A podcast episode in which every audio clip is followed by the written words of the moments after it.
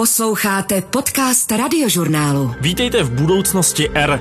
Jak jsem minule sliboval na díl o cirkulárních nebo chcete-li udržitelných kancelářích s Laurou Mitroliosovou navážu tentokrát podcastem o udržitelném stavebnictví. S Karlem Fronkem, předsedou České rady pro šetrné budovy, jsem se vzhledem k aktuálnímu vývoji koronavirové situace musel spojit online.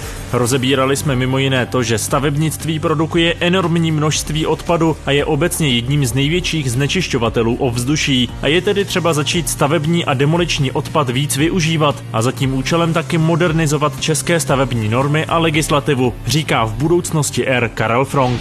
Máme poměrně zastaralou standardizaci, normotvorbu, která vlastně dostatečně pružně nereagovala v posledních letech na měnící se vlastně trh s druhotnými materiály a často rigidně trvá na technických aspektech starých původních primárních materiálů a vlastně neumožňuje jakoby jejich náhradu těmi druhotnými materiály. To je asi jedna z těch uh, hlavních uh, bariér. Budoucnost R. Dobrý den, Karle. Jste po delší době první český host Budoucnosti R, se kterým točím online. Nicméně vítejte aspoň takto digitálně. A dobré odpoledne vám posluchačům.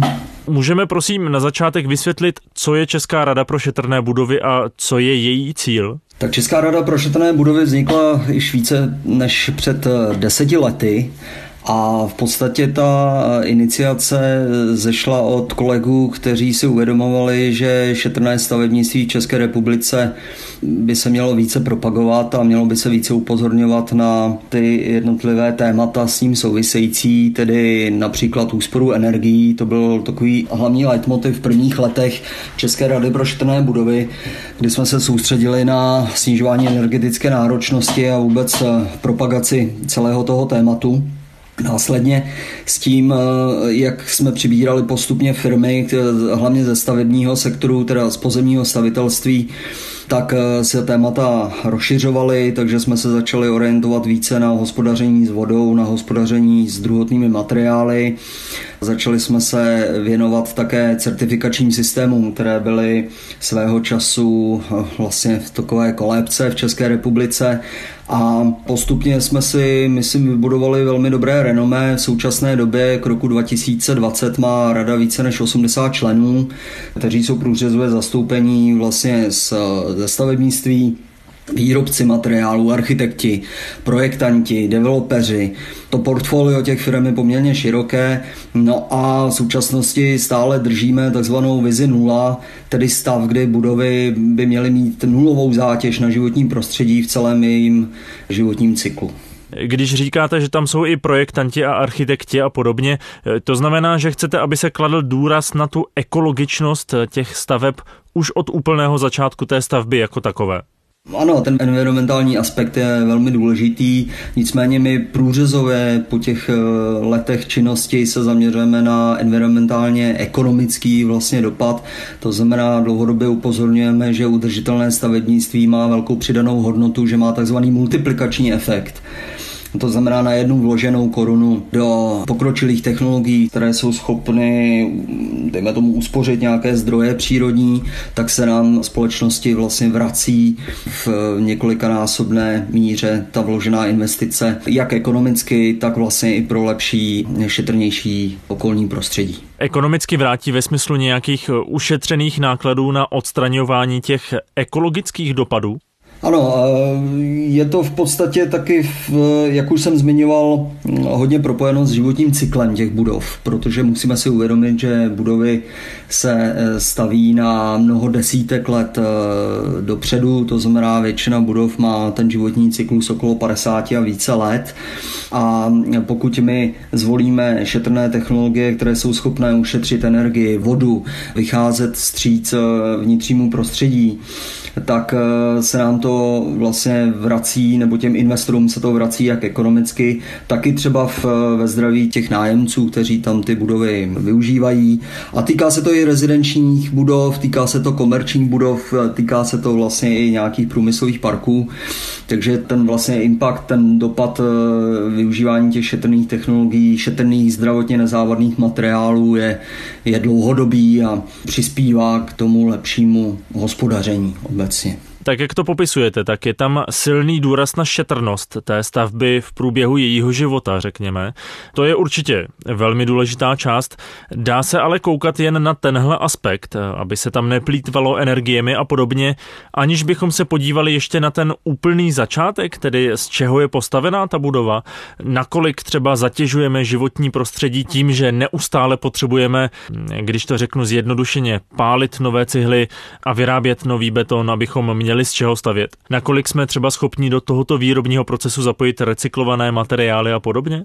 Tak ta oblast cirkulární ekonomiky se začala objevovat v nějakém širším diskurzu zhruba před pěti lety. A musím říct, že už, už vlastně před těmi pěti lety se řešila záležitost eh, vlastně složení těch budov, tedy ze stran materiálů. A oni k tomu hodně přispěli certifikační systémy typu LEED a BRIEM a jelikož investoři začali vyžadovat vlastně potvrzení, důkazy o certifikacích těch materiálů, o, například o certifikaci dřeva, o certifikaci nezávadnosti z hlediska třeba nějakých cizorodých látek, v eh, betonech, eh, v cihlách, klidně v nějakém složení různých eh, skladeb materiálových, tak můžeme říci, že to téma vlastně udělalo takový první krok k nějaký širší odezvě a následovaly tedy ty kroky cirkulární ekonomiky, kdy se začal dávat větší aspekt na ty alternativy využívání těch materiálů vzhledem k nějakým využívání druhotných surovin nebo druhotných recyklovaných skladeb. Takže v současné době už i investoři vlastně sledují podíl těch materiálů, které pochází vlastně z nějakého druhotného cyklu a je to tedy jakoby čím dál tím více vyžadováno nebo více se k tomu přihlíží, než tomu bylo dosud. Já bych ještě zmínil jednu věc, která s tím úzce souvisí my jsme začali ve stavebnictví obecně více přihlížet k certifikacím eh, nebo vlastně k ověření takzvaného life cycle assessmentu nebo posuzování životního cyklu. A následně na základě těch informací a sběru dat a vyhodnocení o těch jednotlivých materiálech, o jejich životním cyklu jsme potom začali certifikovat takzvané environmentální prohlášení o produktu, což je takový stěžení mechanismus k tomu, abychom dostali, já bych řekl, takový materiálový pas, takový materiálový průkaz vlastně dopadů do životního prostředí. A těch, těch dopadů je celá řada. Je to multikriteriální systém, to hodnocení životního cyklu a environmentální prohlášení o produktu, který zahrnuje nejenom hospodaření s odpady, ale například eh, uhlíkovou stopu nebo ozonizaci, acidifikaci, dopad do biodiverzity a všechny ty kritéria se tedy potom eh, nějakým způsobem komplementují v eh, environmentálním prohlášení o produktu, který potom vlastně provází ten materiál v jeho životním cyklu a investoři na něj daleko více dbají a, a vyhledávají tyto materiály, které jsou vlastně certifikovány nebo ověřeny tímto EPD, protože to je pro ně záruka toho, že přesně víme, odkud vlastně pochází, jaký má dopad do životního prostředí a pochopitelně i nějakým způsobem bonifikovaný v certifikačních systémech budov. Když mluvíte o tom LCA, Life Cycle Assessmentu, tak já to mám třeba hodně spojené s plastovými lahvemi. Několikrát jsem o tom natáčel do vysílání, co všechno se do toho zohledňuje, včetně převozu těch lahví na recyklaci a pak toho recyklovaného materiálu zase do výroby, uhlíková stopa z té samotné výroby a podobně. To znamená, že tohle všechno se posuzuje i u stavebních materiálů, u betonu a podobně? Ano, ano, posuzuje se vlastně eh, v několika možných scénářích ten dopad do životního prostředí a posuzuje se takzvaně od kolébky po bránu závodu nebo od kolébky do hrobu těch různých modelování nebo těch scénářů je celá řada. Většina vlastně posuzování životního cyklu v současné době se zaměřuje právě od kolébky, to znamená od vůbec od vzniku, od setřídění těch materiálů, ze kterého ten produkt vychází, nebo ze kterého se ten produkt skládá, až po to, co vyjde z bran nějakého výrobního závodu Potom k tomu se vážou ještě takzvaný options neboli různé variability, kdy se soustředí na to, jaký má dopad vlastně třeba za hranicí životního cyklu. To je poslední době daleko vyhledávanější část. My se jinými slovy začínáme více zaobírat tím, jaký vlastně má dopad i po skončení životnosti. To znamená, pokud ta budova bude demolovaná za 50 let a bude složená z materiálů, které mají LCA EPD, tak my jsme schopni modelovat, jaký dopad vlastně po tom zboření nebo demolici, dekonstrukci, říkejme tomu různými jmény, tak eh, jaký bude mít dopad do životního prostředí a jak bychom vlastně ten materiál mohli co nejefektivněji využívat a vrátit toho zpět do výroby, což je meritum vlastně našeho zájmu, abychom dokázali vlastně tu cirkulární ekonomiku dovést do, eh, do nějakého eh, standardu, tak eh, musíme mít dobrý přehled o tom, jaký ty materiály mají vlastně dopad do životního prostředí a jak je nejlépe převést zpátky do toho cyklu znovu výroby a znovu použití na stavbách. Je pravda, že možná pro posluchače není úplně představitelné to, co říkáte, ten výhled za těch třeba 50 let, kdy tu budovu zdemolujeme. Eh, ono se to zdá jako dlouhá doba, že to možná není takový problém, ale jestli jsem si našel správná data, tak vlastně stavební a demoliční odpad tvoří dokonce víc než polovinu snad veškerého odpadu vyprodukovaného v Česku, takže tam rozhodně je velký potenciál, z čeho čerpat nějaké druhotné materiály a co využívat. Bez zesporu. Bez zesporu. Ten je veliký potenciál, eh, zejména k tomu, že surovinová základna státu eh, bude potřebována čím dál tím větší exploataci a eh, většímu omezení její těžby, protože v současné době zaznamenáváme právě výrazné, nebo v posledních letech zaznamenáváme výrazné negativní postoje občanské společnosti k rozšiřování těžby různých primárních surovin, počínaje lomy až konče, dejme tomu, pískovnami. Víte, jaké veliké pozdvižení eh, vlastně se teďka děje, nebo veliká averze vůči rozšiřování těžby v uhelném dole Turov eh, na polské straně českých hranic.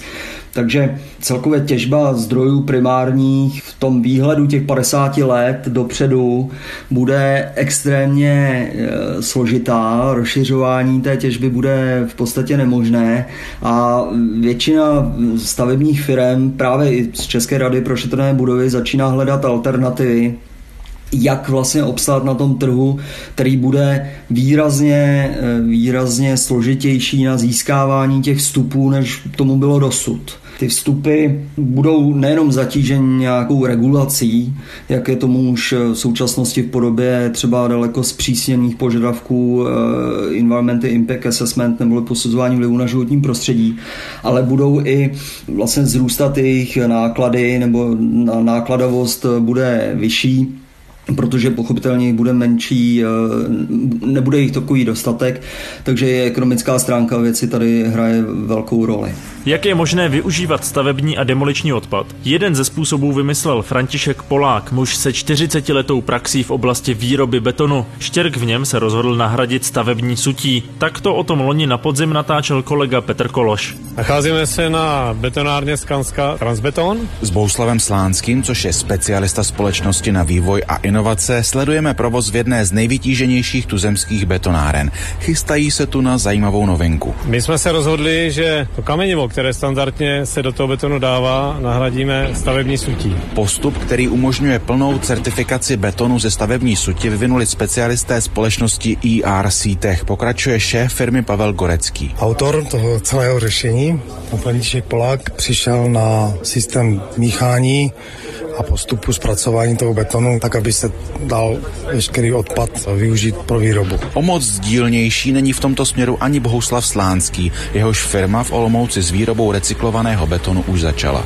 To know-how spočívá jednak v přípravě toho recyklovaného kameniva, to znamená ve způsobu rozdrcení té stavební sutí, ale zejména teda v tom procesu výroby, to znamená v postupu samotném a samozřejmě přidáním určité nanopříměsi, která zlepšuje vlastnosti toho kamenu. O výrobu mají podle Pavla Goreckého zájem také ve Finsku, na Středním východě, v Jižní Americe, v Singapuru a v Indonésii. Jsou nám udělovány patenty, které jsme podali zhruba do 169 zemí. Když si dneska uh, sedneme s kvalitní betonářskou společností, tak během týdne můžou vyrábět. Posloucháte Budoucnost R. Podcast radiožurnálu o vědě, medicíně a moderních technologiích. Když jsme zmiňovali to velké množství odpadů, jaké množství rámcově se v tuhle tu chvíli vlastně nějakým způsobem vrací do toho životního cyklu, recykluje v uvozovkách? Celosvětově se to pohybuje okolo 9%. Dosáhli jsme nějaký návratnost a cirkularitu, která, která dosahuje teda hranice 10%, v současnosti asi 9, eh, nějaké drobné to je zatím poměrně málo. My jsme jako společnost eh, se na to jakoby upínáme, i inovativně jsme pokročili poměrně hm, jakoby kupředu ve využívání těch druhotných surovin. Eh, nicméně stále tu zůstává poměrně marginální procentuální část eh, toho využívání. Takže tam ten prostor pro zlepšení je obrovský a a myslím si, že mnoho firm právě to vnímá jako příležitost podnikatelskou.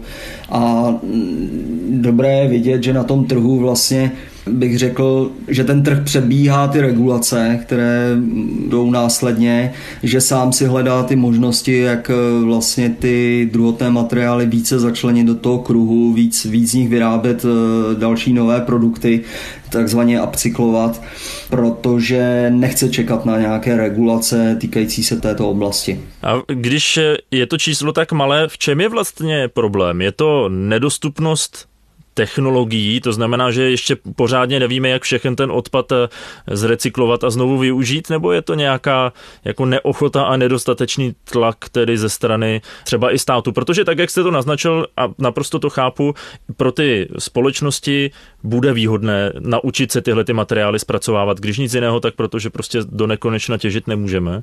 Takže tam bych chápal, že se budou snažit eh, ten materiál čím dál tím víc využívat, ten odpad. A vlastně uvažuju, proč to není. Tady v České republice vím o jednom projektu, ve kterém figuruje eh, mimo jiné Skanska, ve které taky působíte. Mám nějaké zprávy z, z Univerzitního centra energeticky efektivních budov, že se tím zabývají. Co mě třeba zaujalo právě ve spojitosti s tím rebetongem konkrétně, tedy eh, s tím betonem využívajícím recyklovaný eh, odpad. To natáčel kolega Petr Kološ a v té reportáži zmiňuje, že experti ze Skansky, a teď se bavíme o té švédské skansce se o to taky snažili a nevyvinuli to. A podařilo se to tady, tedy českým vývojářům, tak eh, to je ten problém, že ty technologie nejsou dostupné a dostatečně pokročilé, abychom mohli využívat to velké množství odpadu? Ten vývoj trvá poměrně dlouhou dobu, to je pravda, protože eh, když se podíváme na právě třeba Univerzitní centrum energeticky efektivních budov nebo výzkumné ústavy nebo obecně akademickou sféru a výzkumné ústavy, tak eh, Mám informace od kolegů z podnikatelské branže, že oni mají nějaký poměrně dobrý nápad, eh, mají dobrou vizi toho, jak využít třeba druhotný materiál z výroby tak, aby z toho vzniknul nový produkt, ale testování, rozvoj vlastně celé té výroby toho nového produktu je poměrně dlouhý a naráží na celou řadu bariér. A jedna z těch bariér jako velice, bych řekl, úplně základní a to je to, že, že máme poměrně zastaralou standardizaci, normotvorbu, která vlastně dostatečně pružně nereagovala v posledních letech na měnící se vlastně trh s druhotnými materiály a často rigidně trvá na technických aspektech starých původních primárních materiálů a, a vlastně neumožňuje jakoby jejich náhradu těmi druhotnými materiály. To je asi jedna z těch uh, hlavních uh, bariér, která souvisí i s legislativní základnou, vyhláškami, nařízeními nařízeními vlády a, a vůbec obecně dokumentací technickou. Druhá záležitost, která nám poněkud brání k většímu rozvoji, aby jsme se odpíchli od těch zmiňovaných 9-10% dál, je určitá ne, jako neopodstatněná nedůvěra, s tím vlastně jako spojená neochota většiny těch stavebních projektantů ty materiály častěji využívat a zařazovat je vlastně do těch jednotlivých projektů. To je další poměrně těžká záležitost. My tady musíme daleko více vzdělávat vlastně ten okruh lidí, kteří projektují stavby a oni to nemají vůbec jednoduchý, protože těch materiálů jsou desetitisíce, statisíce a, a jsou eh, svým způsobem zvyklí na nějaký standard práce a, a v současnosti jsou vlastně malinko nucený do toho vyhledávat nějaké alternativy, nejsou na to úplně zvyklí a nemají dostatek podkladů a materiálů, aby tak mohli činit eh, bezproblémově. A asi závěrem, eh, my máme obecný problém s tím, že máme spoustu strategií, teď se bavím o České republice, strategie přizpůsobení všem novinkám a cirkulární Česko a, a politiku životního prostředí a protokoly a politiku druhotných surovin, kde se často ty zájmy malinko, bych řekl, negují navzájem, se staví proti sobě. A já si myslím, že tam opravdu potřebujeme z těch jednotlivých strategických eh, směrů různých eh, postavit jeden základní směr České republiky k jednoznačné podpoře vlastně inovativního rozvoje na poli stavebních materiálů, abychom vlastně netříštili ty síly. Jak už jsem říkal, těch, těch materiálů, těch politik je celá řada, ale bohužel eh, z mé zkušenosti často jdou i malinko proti sobě. Když jste zmiňoval tu určitou jako neochotu projektantů tyhle nové materiály využívat, tak je to tím, že s nimi zkrátka nemají zkušenost, že si třeba nejsou jistí i jako technickými parametry těch staveb, že si se radši spolehnou prostě na ty normované materiály, které znají a které už mají v úvozovkách jako ošahané a prostě to staví tak, jak to vyžaduje norma, která zároveň netlačí ty nové materiály tolik, neumožňuje jim, řekněme, tolik to jejich nasazování, nevychází vstříc těm novým technologiím, tak oni prostě si to plní tak, jak vědí, že že to funguje tak, jak vědí, že plní tu normu jako takovou a mají jistotu, že to bude tak, jak jsou zvyklí. No ano, v podstatě tam tak je. Tam bych ještě zmínil to, že tam na to je navázaný zkušebnictví.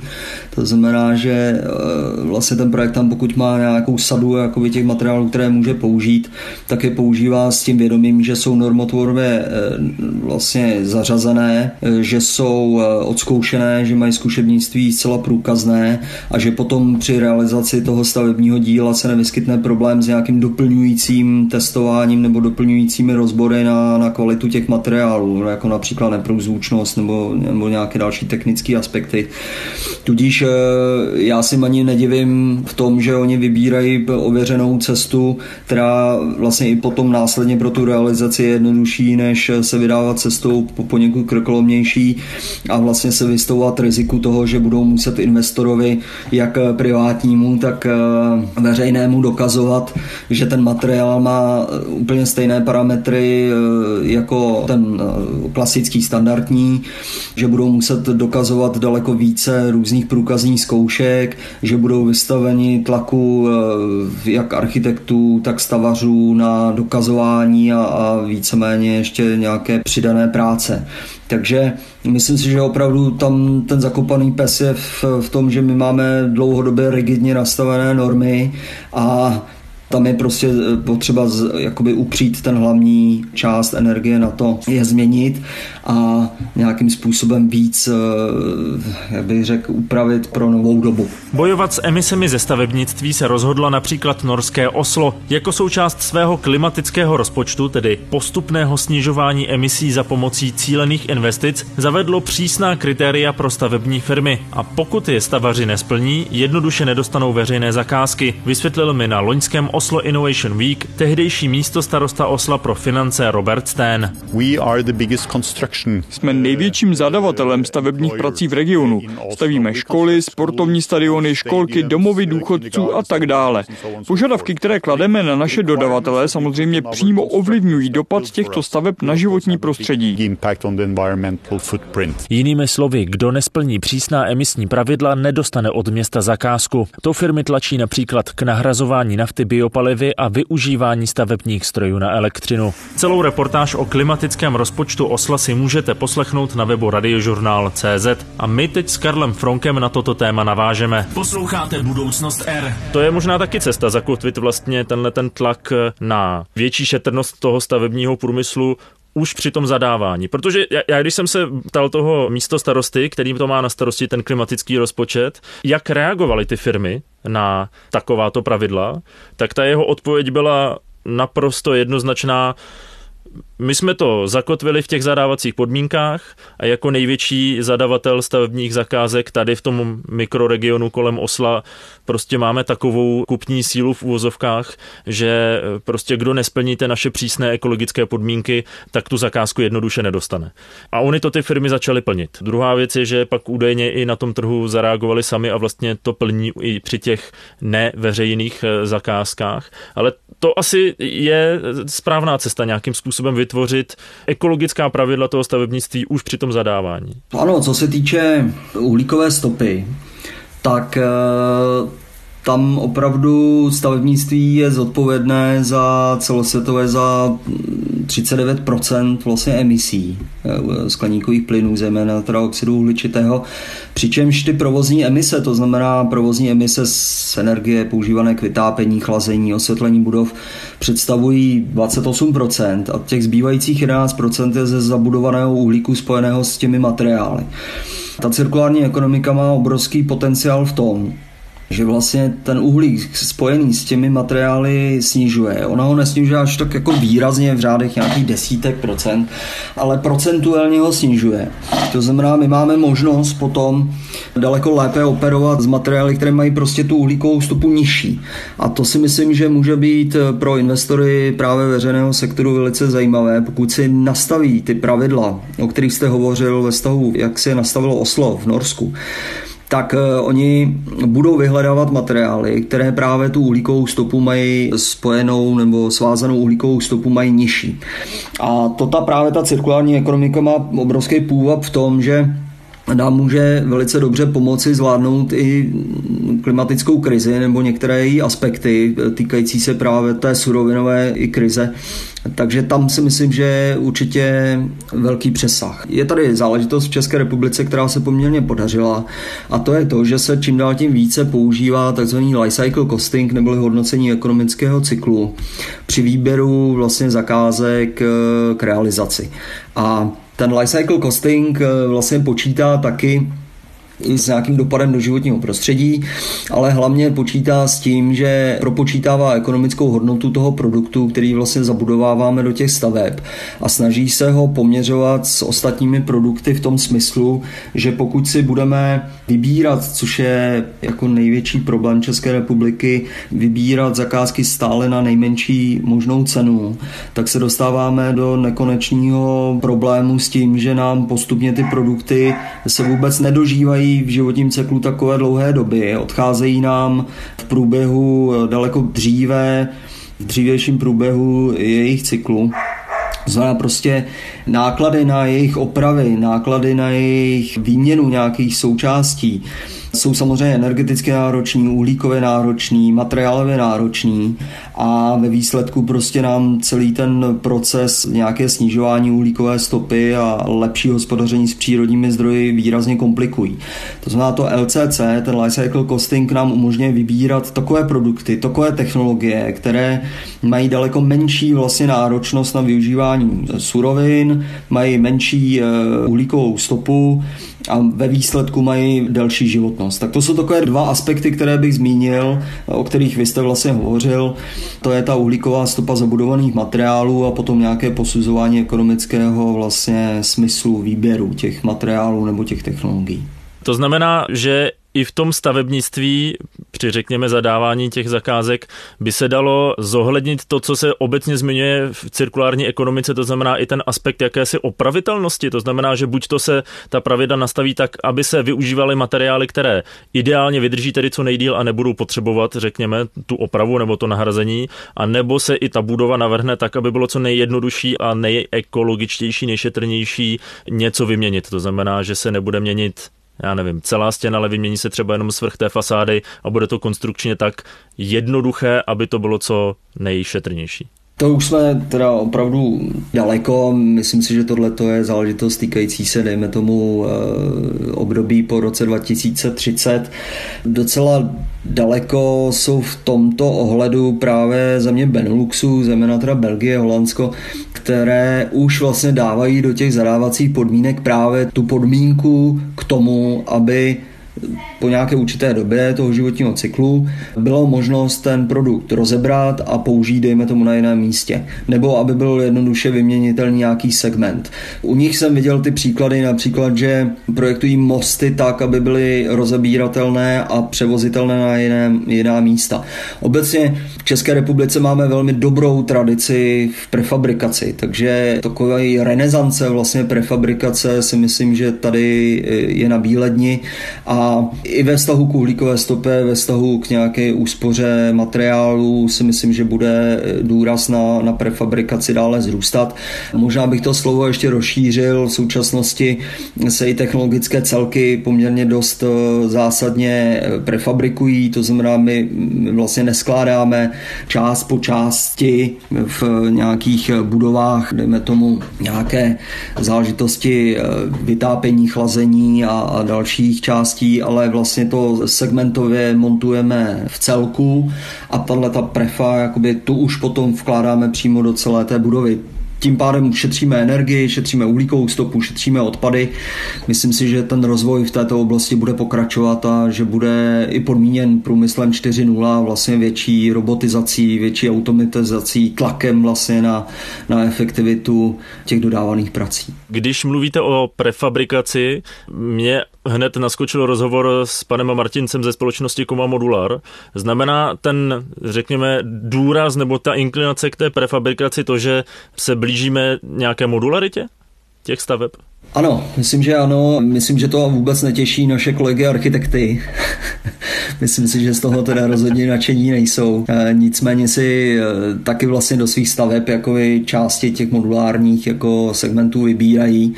Co se týče kompletně modulárních staveb, tak bych třeba zmínil právě Skanska Boklok, což je vlastně organizace, která byla založena společně s IKEA a IKEA vlastně vkládá všechno vybavení a Skanska jako taková vlastně montuje ty modulární stavby. V současné době se etablovaly v Anglii, jsou aktivní teda samozřejmě na švédském trhu nebo ve Skandinávii, ale pronikají do dalších částí vlastně Evropy, protože to je ve spojení i s nějakým sociálním aspektem, protože nesmíme zapomínat na to, že ten udržitelný rozvoj má pořád ty tři pilíře. My se hodně bavíme o tom ekonomickém, hodně se bavíme o tom environmentálním a poněkud zapomínáme na ten sociální aspekt i té cirkulární ekonomiky. No a v podobě těchto modulárních staveb eh, se docela dobře prokazuje to, že, že jsou daleko dostupnější ty bydlení z modulárních eh, segmentů, že jsou, eh, že jsou hodnější pro poskytnutí ohroženým skupinám anebo znevýhodněným skupinám typu sester, zdravotníků, hasičů, učitelů a dalších, kteří si asi nemůžou úplně dovolit nějaké drahé bydlení v centrech měst typu Praha nebo nějakých jiných velkoměst. Takže tam ten sociální aspekt aspekt eh, jednoduchosti, ekonomické dostupnosti a zároveň šetření vlastně nebo úspory na, na straně zdrojů a uhlíkové stopy je poměrně zřejmý a myslím si, že mm, eh, část trhu se tudy určitě bude ubírat a ubírá ale nepřebije to ostatní stavby. Stavět se bude dál z kvalitních eh, materiálů, z druhotných materiálů, výškové stavby budou zajímavé architektonické stavby budou. Nicméně ty modulární záležitosti budou pokračovat dál. Já jsem celou dobu uvažoval ještě nad tím, když jsme se bavili o tom využívání recyklovaných materiálů a podobně, tak eh, jsem si představil tu situaci, kdy v podstatě budou postupně ubývat eh, doly a lomy na kámen a prostě tyhle ty materiály, které se v tom stavebnictví využívají. To znamená, bude ubývat těch, řekněme, prvotních materiálů vstupních do toho stavebnictví. Chápu, je tady poměrně dost odpadu, který je možné zpracovávat, ale co se stane jednoho dne, až nám ty lomy dojdou úplně, protože to asi nebude moc fungovat tak, že postupně zboříme všechny naše staré domy, z nich uděláme recyklovaný materiál a postavíme je znovu. Tam bude muset vstoupit nějaký nový materiál, nebo se bude muset nějakým způsobem jako upravit eh, množství těch stavěných domů? Já si myslím, že tam určitě budou nové materiály, že se intenzivně pracuje právě na materiálech, které budou daleko více organičtější, než tomu bylo dosud. Ty výzkumné týmy pracují právě na nějakých možnostech eh, využívání nových materiálů, právě třeba více jako z organického hlediska. Co se týče toho vytěžení nebo vlastně konce životnosti těch přírodních materiálů, tak to je poměrně dlouhá doba, nicméně to nechci zlehčovat. Já si myslím, že tam bude i ten ekonomický tlak, jakože tam ta alternativa bude muset být eh, hledána nebo bude intenzivně hledána v průběhu toho, že ten takzvaný decoupling, eh, o kterém se taky občas eh, hovoří, to znamená vlastně rozpojení té křivky, náročnost na zdroje a jejich ekonomická validita, jakože to bude hlavní meritum všech inovátorů a výzkumníků na to hledat vlastně náhradní materiálové zdroje. Nesmíme ovšem zapomínat na to, že máme pořád takový perfektní zdroj v podobě dřeva. V současné době taky zažívá poměrně velkou renesanci, už se z nich staví i vysokopodlažní eh, domy, skoro bych řekl mrakodrapy, z hlediska uhlíkové neutrality je to poměrně ideální materiál, dlouhodobě s ním umíme a myslím si, že stejně jako ta prefabrikace, o které jsem hovořil, tak dřevo bude zažívat další rozvoj i v tom konvenčním klasickém velikém stavitelství. Možná bude kombinované, už jsem taky zaregistroval, kombinuje se třeba i s betonem, jsou různé dřevobetony a tak dále, které vlastně nám budou poskytovat alternativu za ty surovinové přírodní zdroje, které budou budou teda čím dál tím omezenější míře dostupné. Děkuji moc za váš čas a já doufám, že se brzy potkáme v udržitelnějších budovách. No, kežby, až v zdravějších časech, no. To byla budoucnost R s Karlem Fronkem, předsedou České rady pro šetrné budovy. Pokud byste si chtěli poslechnout tematicky podobné rozhovory, najděte si třeba zmiňovaný díl Budoucnosti R se Stanislavem Martincem o modulárních stavbách nebo minulou epizodu o cirkulárních kancelářích s Laurou Mitroliosovou. Obě a samozřejmě i všechny ostatní najdete v aplikaci Můj rozhlas, kde si můžete podcast zařadit mezi oblíbené, stejně jako v dalších podcastových aplikacích. Neuniknou vám pak ani ty následující listopadové díly, které pro mě budou trochu speciální, protože se jimi završí první rok tohoto podcastu. Budeme mluvit o udržitelné obuvi s návrhářkou Evou Klabalovou, o které jste už v budoucnosti R taky slyšeli, a taky o cirkulárním veřejném zadávání. A na to jsem si do podcastu nemohl pozvat nikoho jiného než Soniu Jonášovou z Institutu cirkulární ekonomiky, která v budoucnosti R mluvila už v Dubnu. A rád bych vám nabídl i další comeback jednoho z mých dřívějších hostů. Prozatím se z budoucnosti R loučí Vojtěch Koval společně s Jiřím Burdou, který se už tradičně postaral o její zvukovou podobu. Mějte se krásně, žijte udržitelně a vzhledem k situaci kolem nás stay home, stay safe. Zůstaňte radši doma a v bezpečí a chraňte své zdraví. Poslouchali jste Budoucnost R. Podcast radiožurnálu o vědě, medicíně a moderních technologiích.